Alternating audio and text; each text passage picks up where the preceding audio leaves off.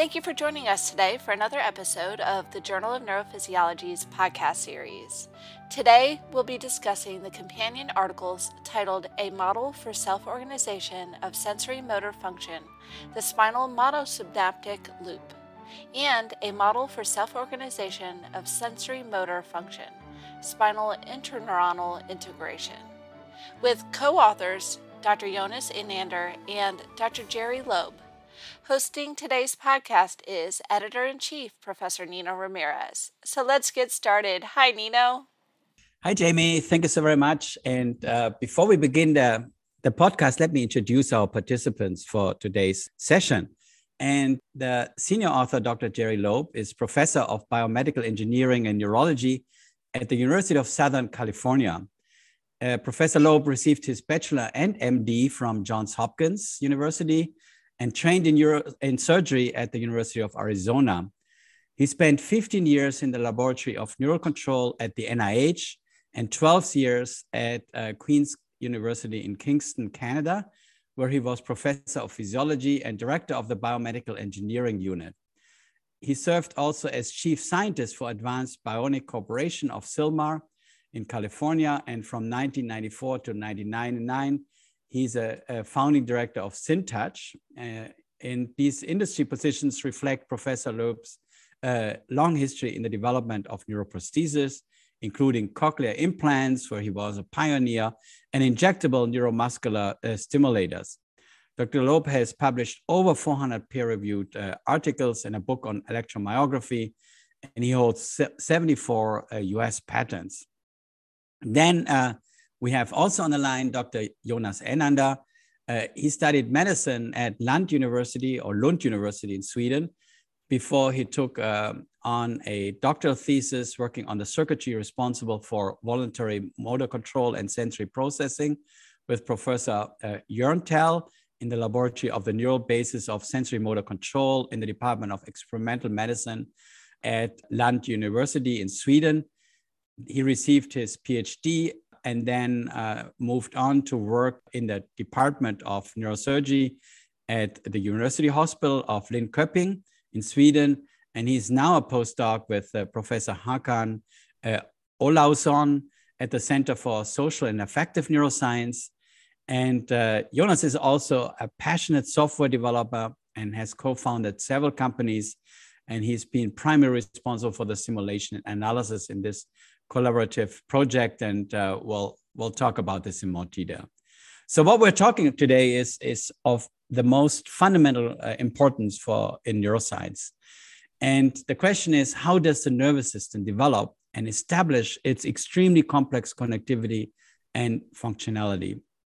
Now, we're all in awe of the enormous complexity of the brain. Uh, we can have emotions, we can generate uh, movements, we can think, we can remember. Yet most of us don't fully appreciate how daunting it really is to develop this incredible uh, complex structure. And at the core of this complexity is the fact that in the brain, it matters how every cell is connected. For example, as you plan to move your middle finger, you activate millions of nerve cells in many different areas of the brain. And what finally happens is a product of the connections and the timing of the activity. And in this very simple movement, the behavior of the muscles and the mechanics of the limb will generate sensory feedback that then modifies the movement through reflexes that also depend on the planning activity. Now, imagine what has to happen if you want to play a Rachmaninoff piano concerto that needs to be coordinated with millisecond precision and without any temporal deviation. But now it gets really amazing if you imagine that we're born with roughly 86 billion nerve cells. And this means that you're born with 10 times more nerve cells than there are humans on the earth. So basically, your brain is a really a super planet that nurtures and coordinates 80, 60, 86 billion cells. And each of these cells must find connections that are useful or they die in the effort. And to do so, your brain uh, has only 25,000 genes, which is only 5,000 more genes than the little worm C. elegans to make us humans humans. So how can 25,000 genes provide the instruction to establish all these connections And, uh, and in this context, just I want to give you another perspective because in this uh, study, Professor Loeb and Dr. Enander developed a simple computational model for the nervous system, and in particular the spinal cord. And this simple model has only 16 excitatory and 16 inhibitory interneurons. But they calculated that the possible binary combination of activation are 4 billion, 294 million, 967, 296 uh, combinations. So now you can imagine how you can want to coordinate 86 billion instead of uh, 32 neurons. Now, of the known, one of the known tricks that the nervous system developed is pruning. And when you are three years old, each of your 86 billion nerve cells makes approximately 50,000 connections to other neurons, and which is approximately three times as many connections than an adult. So during neurodevelopment, your connections are pruned through environmental and behavioral interaction to strengthen connections that you need and get rid of those that you don't need. And this is very relevant for the present discussion because in this study, pruning plays a central role in establishing the spinal motor system. And specifically, we will hear Professor Loeb and Dr. Enander discuss the role of self-organization of spinal cord circuitry to reflect musculoskeletal mechanics during the spontaneous movement of the developing fetus. And our discussion is based on two back-to-back papers that they published in our favorite journal, the Journal of Neurophysiology, with the overarching theme, a model for self-organization of sensory motor function. Now, Professor Loeb, thank you so much for participating on today's uh, podcast. And um, maybe could you begin by giving the listener an overview of your two papers? And in particular, I love that you stated in one of the emails to me that these two papers are the first steps in a larger project to understand how the nervous system discovers the existence, properties, and utility of the musculoskeletal system to interact with the world. Professor Loeb, and I will say Jerry from now on, uh, please go ahead. Thank you so much. Thank you, Nino. It's a pleasure to be here. So the um, idea behind this paper these papers is, is to create the simplest possible system that would self-organize to have an interesting repertoire of behaviors. And so we are trying to recapitulate in our models the sequences of development that we know occur in pretty much all of the vertebrates as they uh, develop uh, as embryos uh, through the fetal stages and into uh, early infancy when these connections, as you described, are uh, starting to mature. Uh, many neurons are lost, many connections are lost, and eventually the system arrives at this very sophisticated functions that we associate with the adult. So we have uh, constructed a very simple, somewhat arbitrary uh, musculoskeletal system that has a number of properties similar to what one would expect in uh, a vertebrate organism, including a full set of uh, proprioceptive afferents. And we've started with the assumption that none of this has any plan to organize itself that uh, is is pre-wired. We start with everything wired uh, to each other in a non-specific and random way. And then we say, well, suppose we had the simplest form of self organization, which we uh, all believe exists, some sort of Hebbian plasticity, uh, and some patterns of spontaneous movements, such as those are known to occur in the fetus. We all know that an infant in the womb is constantly making kicking movements. Uh, this is common to all the vertebrates during their early development. And the question is, what is what are those movements accomplishing if those movements are accompanied by some sort of Hebbian plastic self-organization? Thank you so much, uh, Jerry. Now, there are many approaches to tackle the fundamental issue of neurodevelopment, and, and many studies use cell approaches. And, and I can tell you that we often thought, what if we put just nerve cells uh, from the respiratory network together randomly? Do they form a network that then generate respiration? And I think there's work done in Calgary, you know, by Naweed Syed, who, who, who did this for an, a snail. Now you use a computational robotic approach and you called your simple model organism the oropod.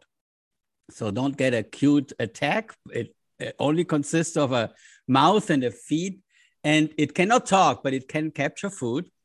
And uh, specifically, your little oropod has two monoarticular appendages that can be flexed and extended to capture food and to shift body position. Maybe can you tell us a little bit more about this oropod? So we wanted the oropod to have enough mechanical similarity to a musculoskeletal system that we could compare the emergent circuits that we get from our model to at least some of the circuits that are known to exist in the normal adult animal. So, one obvious requirement for that is to have antagonistic pairs of muscles, uh, muscles that pull a joint in opposite directions. Um, we didn't want the oropod to have such complex mechanical dynamics that it would be fundamentally unstable. Uh, so we picked a rather simple structure, more like what you would expect of an aquatic or organism, where the load on the organism is mostly a viscous load, and the muscles have the kinds of properties where their force depends on their length, which is a known property of all muscles. Um, and then we equip them with a set of sensors that uh, that, that represent the, the velocity and length sensitivity of the spindle primaries, the pure length or position sensitivity of the spindle secondaries, the force sensors, the Golgi tendon organ, um, and at the end of the appendages, uh, we uh, put in a very simple contact sensor, a cutaneous sensor. Uh, so that's a reasonable representation of the simplest possible mechanics of the limb. We wanted to have two limbs so that we could look at eventually the development of coordination between them. Uh, the limbs are capable of touching each other uh, to capture uh, prey, as you, as, as you indicated, or food. Uh, and they're also capable of extending and pushing against a surface, which can be used to displace the body. Uh, those are the kinds of voluntary functions that we hope will eventually emerge in the later stages of development. These two papers are still looking at just how the sensors get wired to the motor neurons and through the interneuronal system, how the interneurons get wired to each other to produce an, a set of circuits uh, which we believe are similar, in fact, remarkably similar to the kinds of connectivity that are described in the adult. In the next phases of the research that you alluded to, that we're actually underway now, uh, we will start putting in a descending cortical spinal system and looking to see how the system can use the interneurons that have emerged from this early development as the substrate for a range of voluntary movements that will be useful for the organism. Interesting. So your oropod is uh, in an evolutionary development. That's fascinating. Now uh, it's at the stage where it's almost ready to be born. cool. Okay, and then work uh, walk on the earth. So this will be fascinating. Now, um, uh, as your uh, oropod undergoes the fetal development, it starts with muscle twitches, and I found this very intriguing. I know, you know, I come from the respiratory system, and and we uh, have these uh, respiratory movements well before we're born, and and and if it doesn't work, then you know, lung development is is really impaired, and so so. So, what did you really simulate uh, in in in this uh, with these muscle twitches, and how important were they? For the for the development? So there are some very interesting uh, specialized structures that are present in early fetal development that facilitate the patterning of these twitches, which you know immediately suggests to us that Mother Nature put those in for an important reason. And two of the features that turned out to be very important in early development at least in our model system, uh, and reflect features that are known to exist is first of all, uh, all the motor neurons that go project to a given muscle are linked by gap junctions in this early phase, so that when spontaneous activity occurs in one of them, it propagates to pretty much all of the motor neurons. So they tend to fire synchronously, which guarantees that the spontaneous activity will produce a reasonably coordinated and forceful contraction of a single muscle rather than just the random twitching of individual motor units. The other absolutely critical factor that we discovered, uh, again, known for a very long time, but largely overlooked and, and, and with a function that's not clearly understood, is the fact that in, throughout the vertebrate kingdom, you have beta motor neurons. Uh, the beta motor neurons are motor neurons that innervate the extrafusal muscle fibers like the alpha motor neurons that we usually think of, but they have collaterals that also innervate the intrafusal muscle fibers.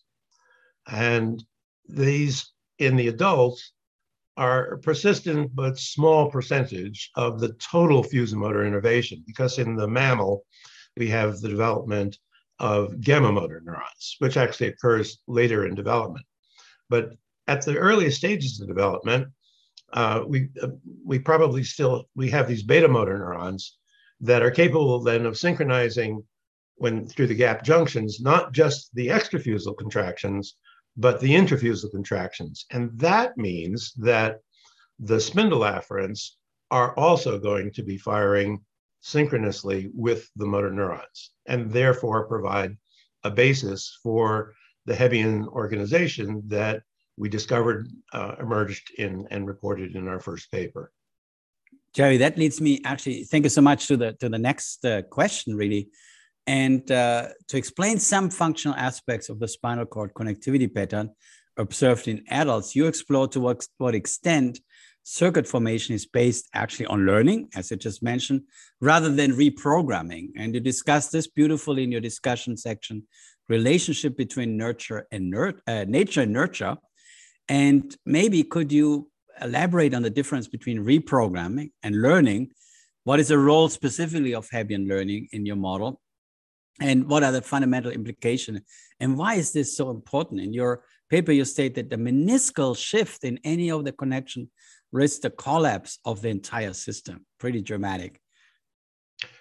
So, on the one hand, you in this recurrent system, uh, you, you might think, well, if you don't get all of these connections just right, the system is going to become wildly unstable. And so, how do we make sure that we get the connections in the correct place? Well, we have genes, and we know from the very uh, beautiful research of the last decade that the transcriptomes of these various cells are appear to, in the adult to be quite specialized. And the conclusion that many have drawn is that the genes are specifying exactly which neurons get connected together. Um, that's certainly a possible interpretation, uh, but it's not necessarily the only one. And we've asked the question well, perhaps what these genes are doing is setting up the rules for connectivity, not the specifics of the connectivity, but when do cells start to develop? When are they capable of making connections? What classes of cells can become interconnected or not be interconnected? Because we know there are certain patterns that, that exist universally um, and, and, and, and appear to be limits on what can connect. For instance, the only primary afferent that connects directly to the motor neurons is the spindle uh, 1A afferents. Um, and so there might be a rule for that, but that might rule might not be so specific as to say that the spindle afferents of this muscle connect to those motor neurons. Um, and in fact, if those rules were so specific, you would have a problem in development and evolution that was pointed out by uh, Baldwin uh, over 120 years ago. Uh, and, and that is the problem of how does the organism evolve through mutations so that the musculoskeletal structure, which is what we think of as developing mutations to develop new capabilities, how would such a mutation survive if the wiring wasn't appropriate for the new body form? Um, and so by thinking about a set of general rules in the genes rather than a set of specific connections, we can now imagine how an organism with a new body form can develop a nervous system that's appropriate for that body form using the rules and the spontaneous movements and these Hebbian uh, plasticity uh, patterns uh, to self-organize into a viable structure so that this mutation survives and reproduces and we can enable the gradual evolution of species. Very very fascinating and also great that you bring this historical uh, kind of perspective to this. And i think also what's fascinating is this fundamental concept that you have your transcriptomics you know like that that sets up rules but not the specificity of the connections. And uh, which uh, is also interesting you know to what uh, extent are connection preserved from individual to individual you know like if it's all self-governed then you know probably every individual has some sort of little bit of different connectivity paradigms which is kind of also interesting in the con- uh, context of these whole efforts of the connectome you know to, to what extent you know does it represent a, a general kind of connectivity pattern uh, that is preserved among all humans or something like this? But but then of course the question is you know like you're looking at spinal cord to what extent are different areas connecting? Is this the same rule or not? You know it's it's it's a fascinating fascinating question but but i definitely agree you know like also for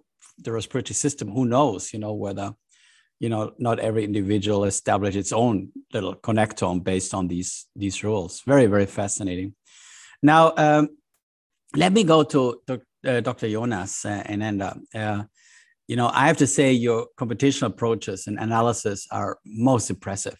Uh, and, and they're the core of this whole study. So could you explain maybe in simple terms, so I even understand it, uh, how you approach this and, and, and what is the distinct advantage of this approach as opposed to studying neurodevelopment in other ways like cell levels or so, so and also what were some of your challenges in developing this model uh, thank you for having me as well. Um, well, I mean, there are a lot of ways to answer that question.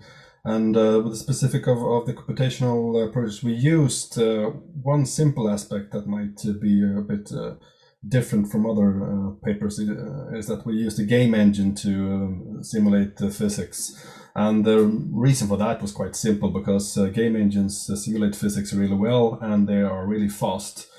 Uh, and that's good because we uh, needed to iterate quite a lot. Um, when we and that brings us to the next, I would say, uh, aspect of, of the computational approach is the neuronal model, uh, which actually took like three years to get right. So quite a lot of time we put down on that, and and uh, we we didn't start from from scratch. Actually, uh, a colleague of mine, uh, Dr. Daya had together with Professor Jörntell previously published a model of cuneate uh, neuronal behavior. So we started with that and we uh, wanted to make it that uh, more efficient because it was too slow.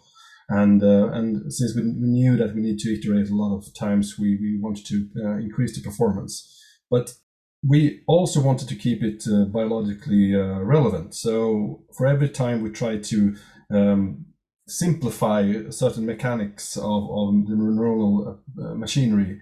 Um, we also wanted that simplification still encaptured actual the, the thing that we the importance thing below, uh, so to speak.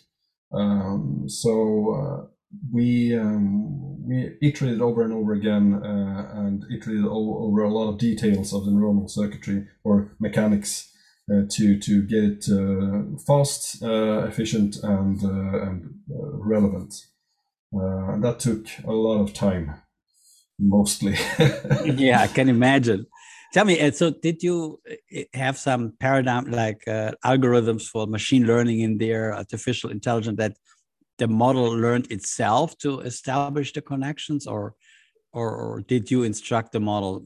You know how, how did you instruct your model to to find the connectivities well as, as uh, jerry mentioned um, uh, everything started random uh, but to go back a bit further we actually in first uh, i think the first idea was to try to use uh, these classical neural networks to see what to at what extent that could prove anything with, with back propagation. But we quite quickly uh, went over to write our own neuronal uh, or neural network software.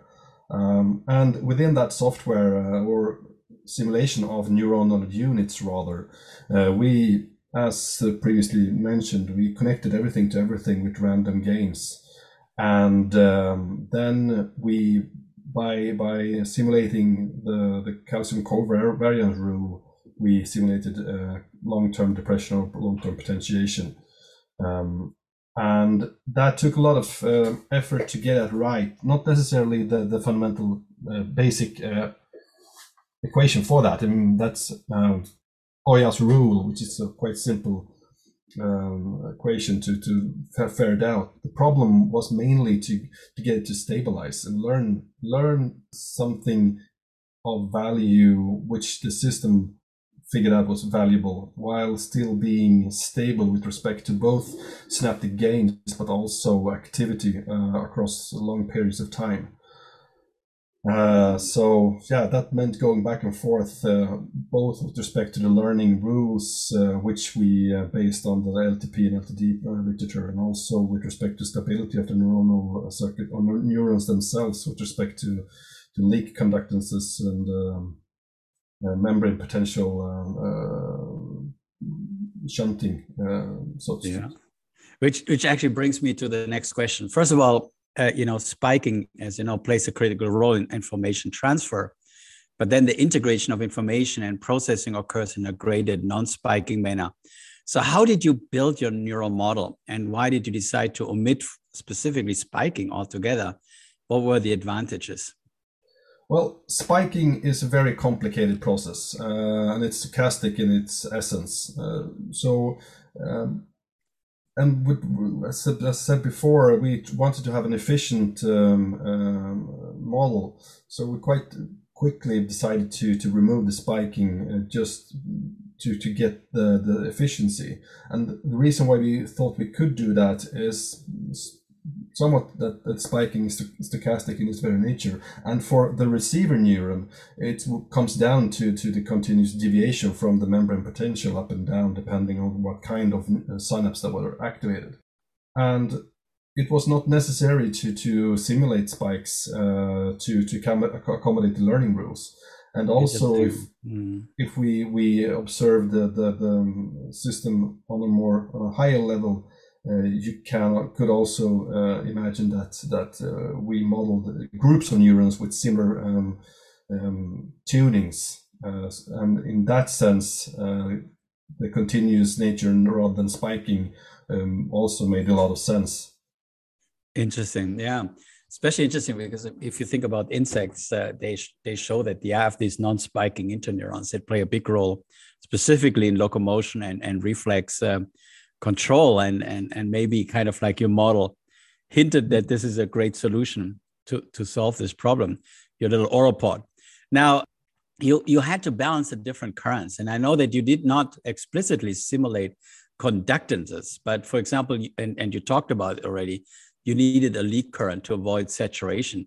So maybe could you explain your neuron model uh, a little bit more in detail how, how you actually accomplished that um, y- yes, I will try to. Um, ah, yes, don't go too de- too detailed. Yes. No, uh, actually, during development, we we uh, had some con- uh, conductances uh, or simulation of conductances that guided us while we made the simplifications of the model. And also, uh, as I previously said, that the previous work that we based the neural model on uh, had a simulation of, of these conductances.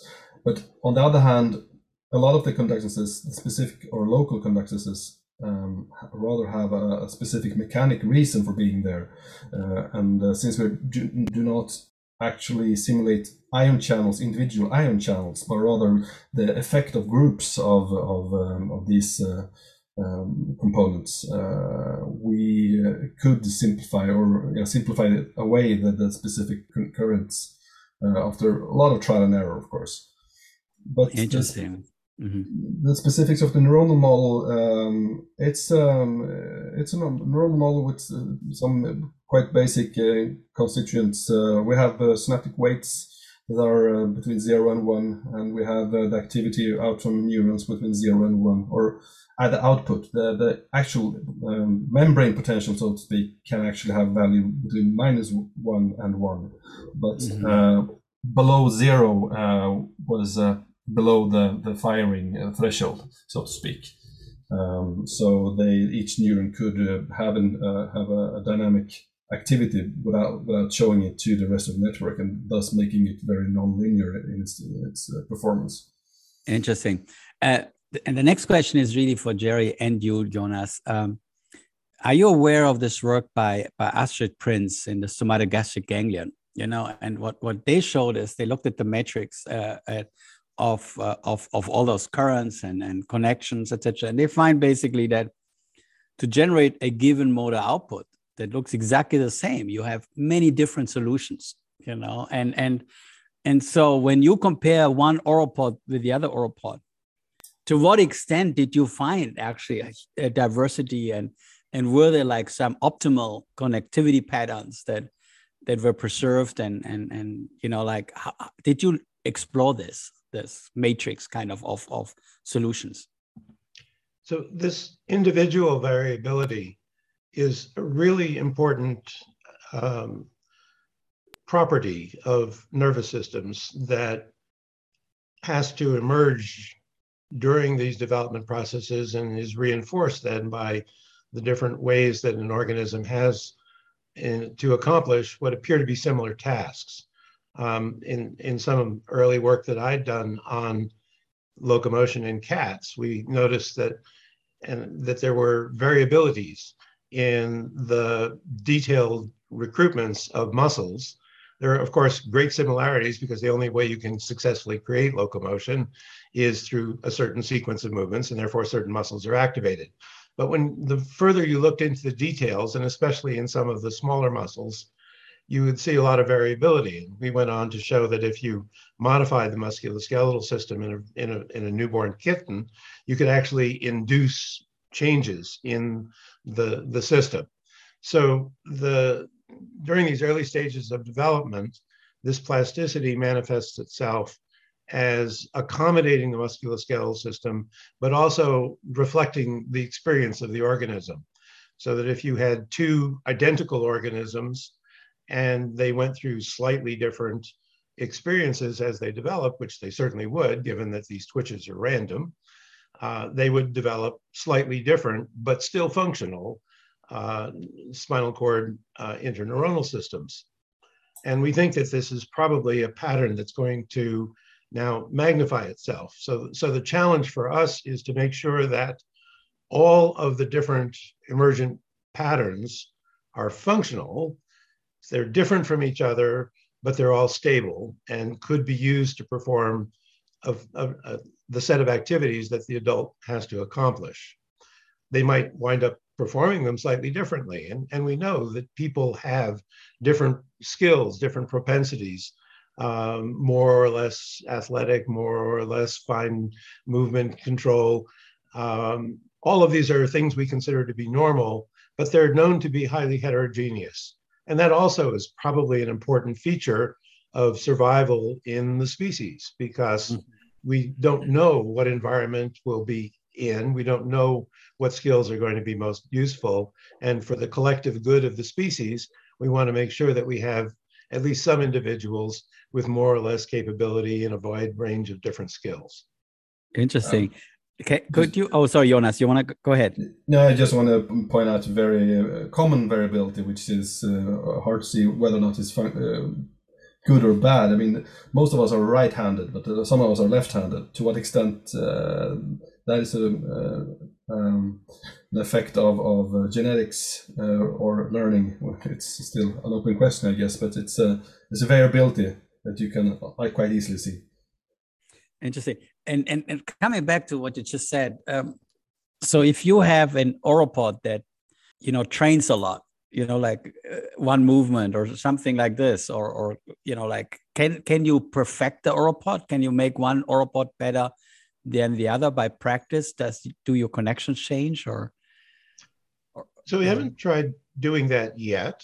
Mm-hmm. um, that's the sort of thing that will probably emerge in the uh, the ongoing work now, in which we're starting to look at how the brain connects to the spinal cord and makes use of these circuits. Uh, so far, all of our training has been random twitch patterns. We know that if we change the random twitch patterns, that there are implications for the details of the circuits that emerge. We also know that over a wide range of these random twitch patterns, the circuits are always in a, always develop to a stable form and a form that reflects the broad general connectivity that we know are present in the adults. You know, in, from the last 50 years of neurophysiology, uh, we've given interneurons uh, of the spinal cord various names. We call them, you know, the 1A inhibitory interneuron, the 1B inhibitory interneuron, the Renshaw cell. Um, and the question is, you know, those reflect the patterns of connectivity and, and reflex function that were first used to identify those connections and those interneurons and give them names. But we've also known for a very long time that the connections, those are not the only connections those interneurons make.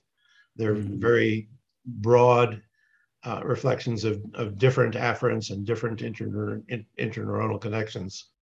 So the circuits are known to be much more complex than the simple textbook examples.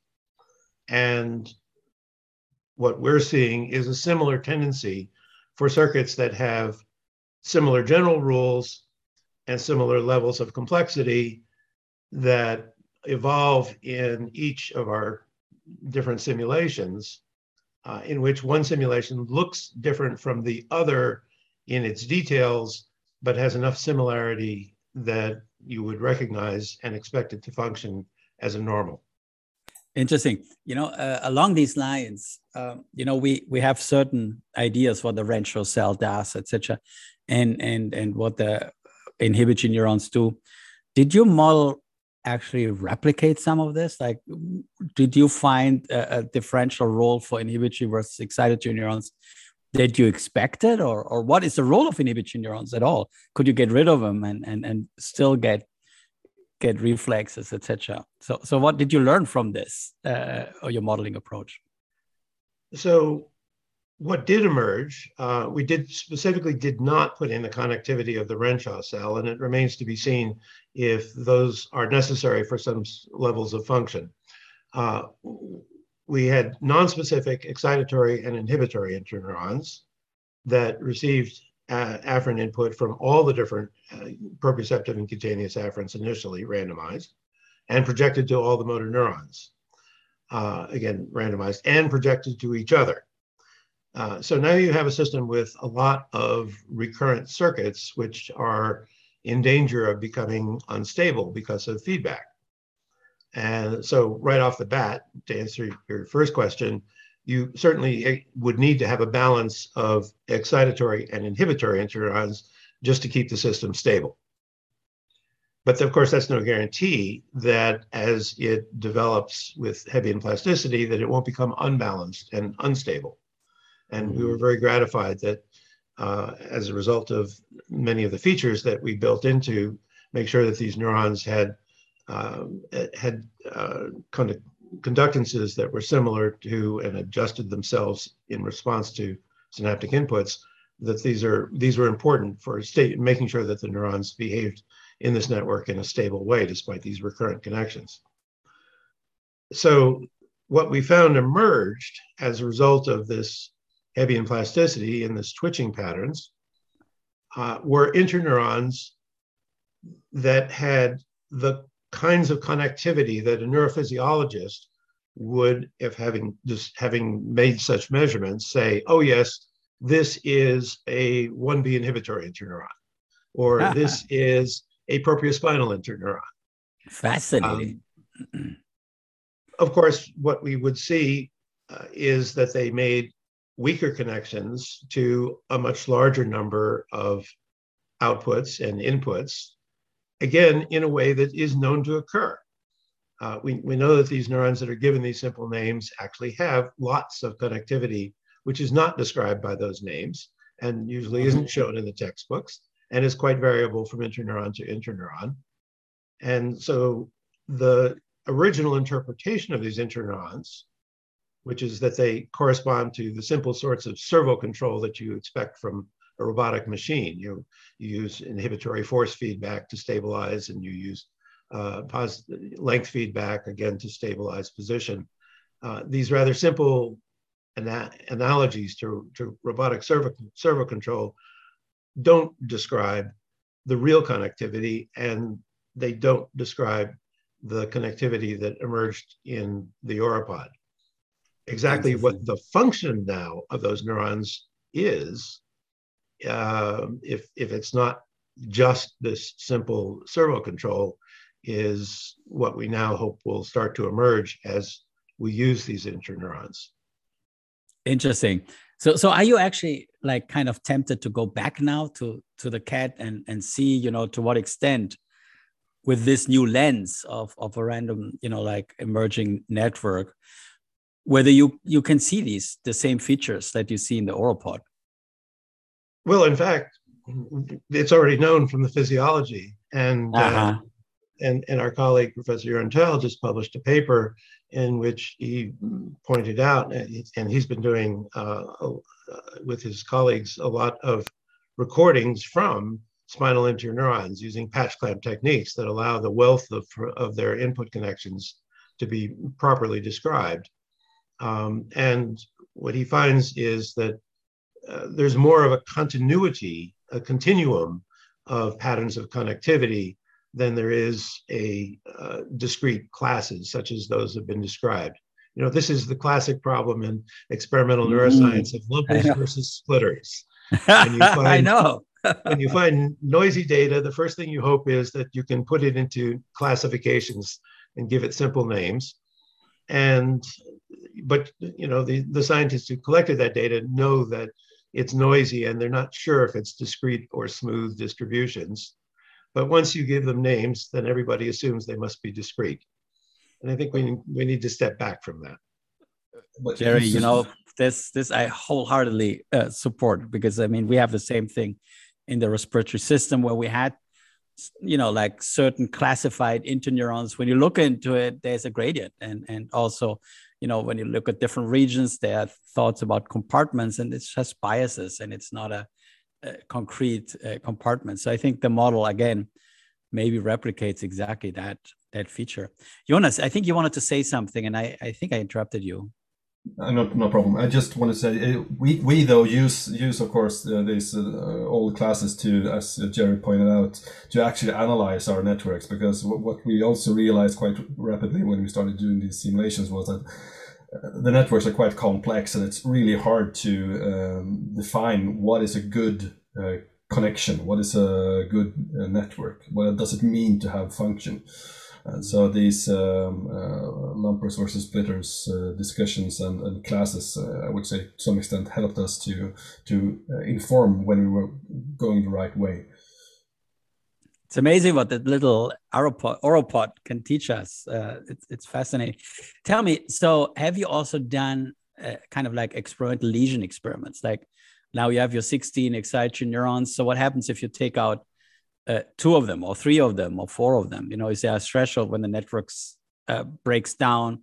Is there robustness? Can it relearn? Can it recover? You know, it's all very, very relevant questions. So I think in the next phase, as we add a cortical spinal system and start to reinforce the behavior that emerges so that we can actually get the oropod to go from making just these spontaneous twitches to making coordinated movements that move the limb, say, to some target location. Um, then we can start asking the question, uh, if you were to damage, say, the spinal cord or some of these descending projections, um, how much do you lose? And if you maintain plasticity, uh, how much of that can be relearned? And, and, this is, of course, a very important clinical question because we know that there are lots of forms of damage that occur in uh, around the time of birth that account for things like cerebral palsy or that occur later in life from spinal cord injury or from strokes um, that in some cases get some recovery of function, uh, in others do not. Um, and you know what the limits of recovery are and what establishes those limits is obviously of great importance clinically. Absolutely, and uh, I think it's great that you have these clinical questions. Do you do you have other translational implications from your model that that are important for healthcare and so I think that from the healthcare standpoint, eventually we're going to have to reconcile these. You know, one of the themes of the last 30 years or so of neuroscience has been the recognition of plasticity in parts of the nervous system that in the adult were assumed to be fixed. So cortical plasticity, for instance. And so, and we know that throughout life there is cerebellar plasticity, uh, probably, and, and we know that there's a certain level of plasticity within the spinal cord.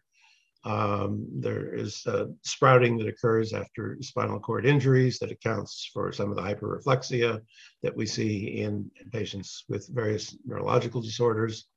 If all of these systems are to some extent plastic throughout life, then there's a very interesting question with uh, Jonathan Wolpaw is uh, trying to address now, which is how does how how do these systems avoid messing up each other's function?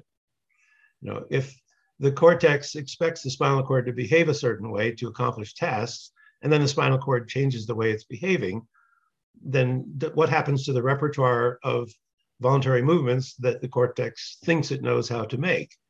Yeah. Um, and if and, and, and we know that those are not the only systems involved in those loops uh, there are brainstem pathways and cerebellar pathways that are probably similarly undergoing these rules so you know this, how you reach some sort of continuously moving equilibrium that allows us to maintain and improve function throughout life uh, is is is a really large question um, and it's a question that affects not just pathological nervous systems, but just how we survive in our own normal nervous systems.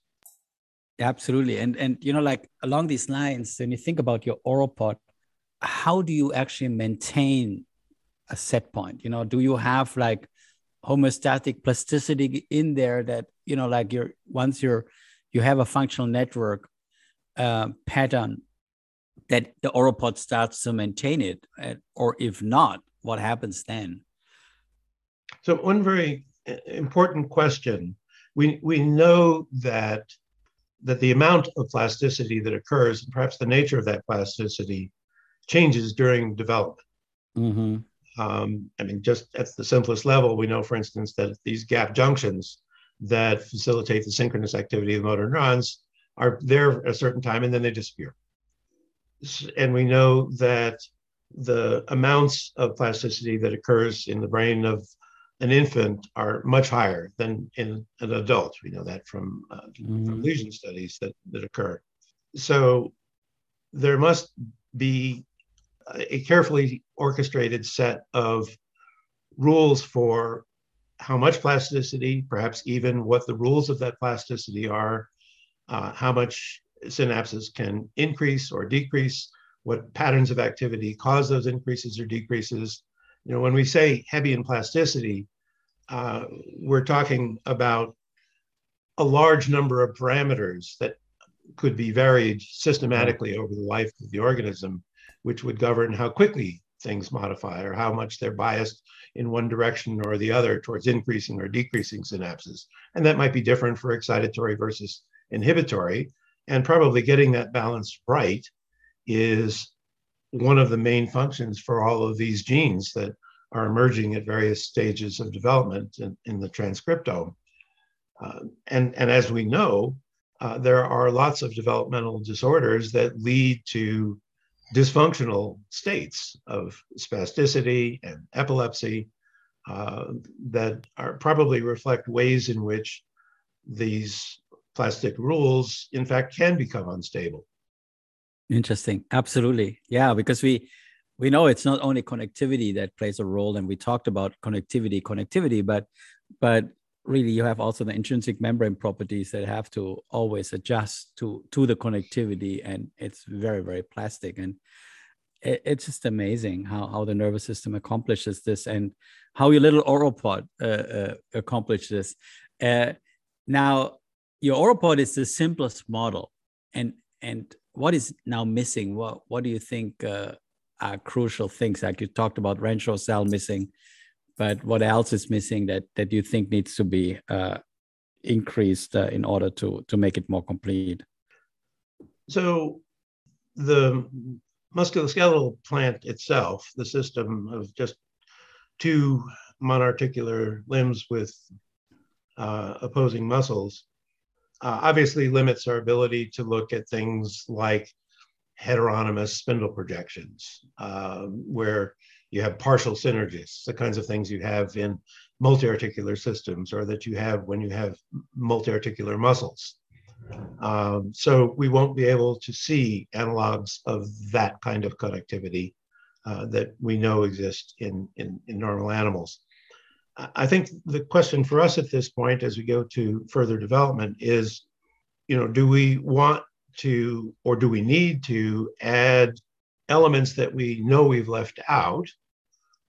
Or do we see what level of function we can get out of the existing system and use the limitations in that to decide on what we can't account for and what we therefore have to add. And, and that's an important philosophical point for this research that if, if you start off with a model that's too complete, has too many details, then you don't know how to assign credit mm. to details yes. in terms of the function.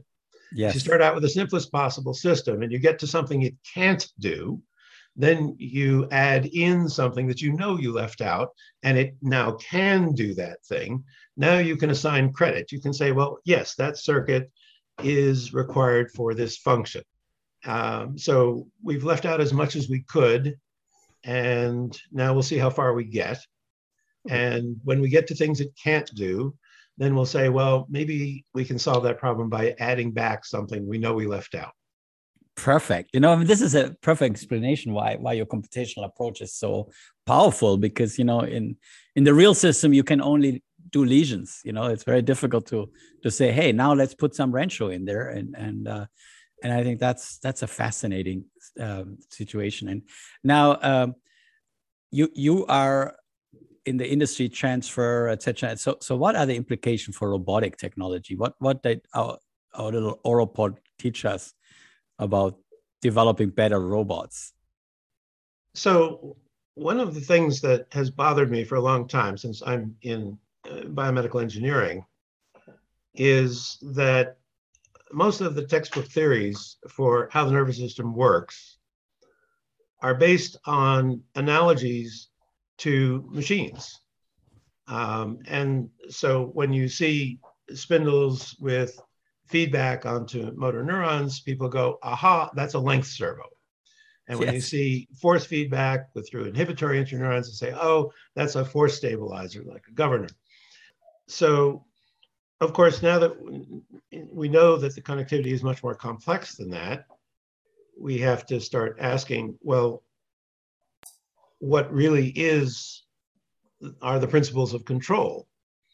Um, you know, and and we're starting to realize from the manifest weaknesses of robotics that these engineering theories of control aren't all that good. You know, we we we think of robots as being um, rather clumsy compared to the graceful movements and the adaptive movements that organisms make, the energy efficient movements, um, the ability to handle perturbations. You know, robots deal badly with those things. So rather than having biological systems try to learn from engineering and and and trying to fit the observations of biology into a model that we know doesn't perform very well Mm-hmm. I think it might be worth going back the other way and saying, can we design robots like the nervous system? And will they then behave more like the graceful behaviors of animals? One of the obvious questions is well, we know that the mechanical plant uh, of, of a robot will have different properties than a, a musculoskeletal system. So, you know, even if you give it the same basic joints, you know, if you're it with electric motors, electric motors are not going to have the same properties as muscles. So you can't just look at the interneuronal sets that you see in an animal and say, well, we'll put in similar sensors and we'll just wire them up to the motors. Because if you believe that the interneurons of the animal adjusted themselves to the mechanics of the animal's musculoskeletal system, then what you have to do is recapitulate the same developmental process for the robot. Mm-hmm. We're going to have to put robots through periods of spontaneous twitching and fetal movements and gradual learning, which of course require millions and millions of cycles of movement, much of which could be quite uncoordinated and even damaging. yes. And so the solution for that, of course, is to do it in silico. Uh, rather than having mechanical robots bashing each other around and falling down and breaking things, wearing them out, uh, we can model their mechanics and their sensors and now put them through the equivalent of fetal development until they self-organize nervous systems that might then provide a better basis for robotic control. And you know, this this spinal circuitry in, in a robot would, would be what we call middleware uh, between the controller that knows what it wants the robot to accomplish and the physical plant that actually does it, you would have this coordinative structure, which we call the spinal cord in mammalian systems. We would have it be middleware, a pattern of connectivity that's been learned. Fascinating. Well, it reminds me a little bit of, uh, you know, the production of a Steinway grand piano. You know, like the Steinway grand piano has more parts than a Mercedes Benz, and and when they build this in the plant, you know, what they do is after everything is ready, they put it in a room where they hammer on it like randomly all the time, you know, like for like days. And and that seems to be critical that the whole components start to work together and and and it sounds organic like like a Steinway does. So it's kind of like fascinating. Maybe you know this random twitching kind of is is very important and, and should be developed for robots. So tell me, it's uh, the, the these two papers really a product of a fascinating collaboration, you know, with Sweden and and and California. So how did this collaboration start and how did it evolve and where do you go from here? So about oh eight years ago, Henrik Jörntell invited me to be the external examiner for one of his doctoral students who was finishing. And um, I came, it was a fascinating uh, area of modeling, uh, mostly involving cerebellar circuits and how they uh, organize afferent information. I gave a talk, visited the lab, you know, all the usual things one does on such a visit.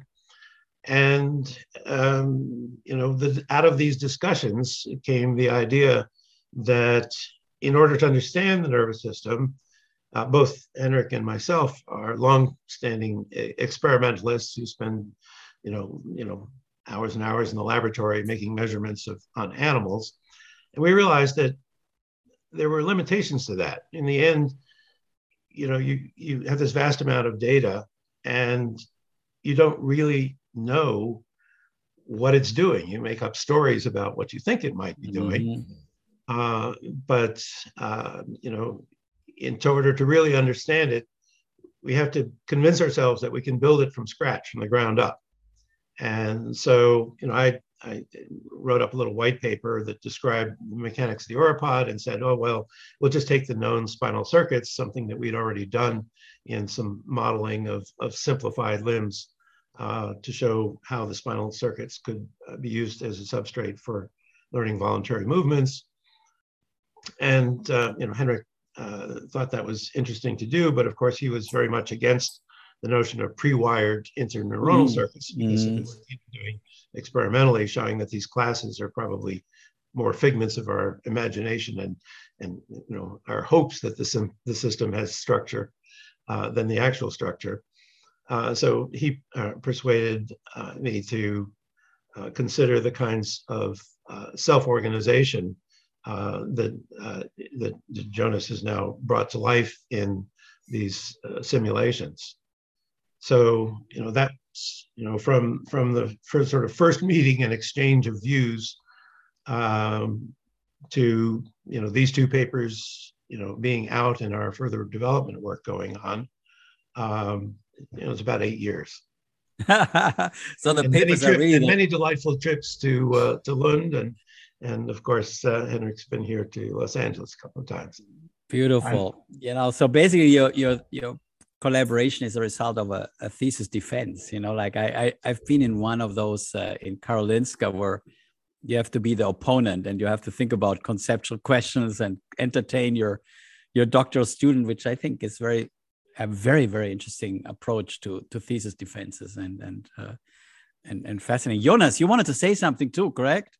Yes, I just want to point out. Uh, uh, apart from eight years, I uh, recently um, uh, sorted out all the emails we've been sending back and forth uh, last few years, and roughly 800 by now uh, in, in, that folder. And uh, I just uh, want to to say how I came into this project because I was doing my PhD at Henriks, and I've been, started hearing about this project. And since I've been doing software development uh, most of my uh, life, uh, after my half time, we, me and Henrik sat down and he asked me what I wanted to do next, which project, and I said, well, if uh, it's fine with you, I would like to try to fix this Auropod thing. And it's like, uh, okay, I'll set you up with Jerry. yeah, fascinating, cool. How do you balance your life? Are you still a neurosurgeon, or are you you're purely research now? No, no, I just was a junior doctor in the neurosurgery department for a few months, and then I went back to research. So now I'm uh, here in Linköping, uh, setting up some uh, uh experiments on, on with skin dynamics, and I do the Auropod uh, uh, on the side, actually, because it's a hobby okay, nowadays. Cool. So we're coming to the end, and and I think you already mentioned, but but why don't we come back to this? You know, what are the next steps, and and maybe. Jonas, you, you mentioned this, and then maybe Professor Loeb can can discuss the, the next steps. Yeah, well, as Jerry has been saying a number of times, uh, we are now trying to uh, incorporate the descending uh, projections and see what would um, be necessary for them to, to actually make a functional or use the spinal cord as it is. And uh, given what that means, since it's a bit unclear for, um, I guess, most people, uh, we'll we'll see where we end up uh, if we need to continue have continuous learning or or if we can uh, fix it some other way. Uh, so uh, the current uh, pro- state of the project is is fixing the descending connections and the discovering function of the spinal cord. Fascinating. So one day your your Auropod can talk, huh? So hopefully. Jerry, what are the next step for you? Uh, well, the the most the Auropod can do is uh, wave its arms around, but uh, that uh, actually, you know, so the next stages are to go from random twitches to coordinated movements that uh, for that, that reach targets. For instance, to be able to generate full extensions and flexions, to be able to touch the two arms together, um, and those would be required movements for that would then enable uh, functional capabilities such as catching food or pushing against the walls to relocate the body. Um, you know, essentially the beginnings of, of learned behaviors uh, that the animal could strategize. So where we'd like to go is to have this thing be entirely uh, self-motivated.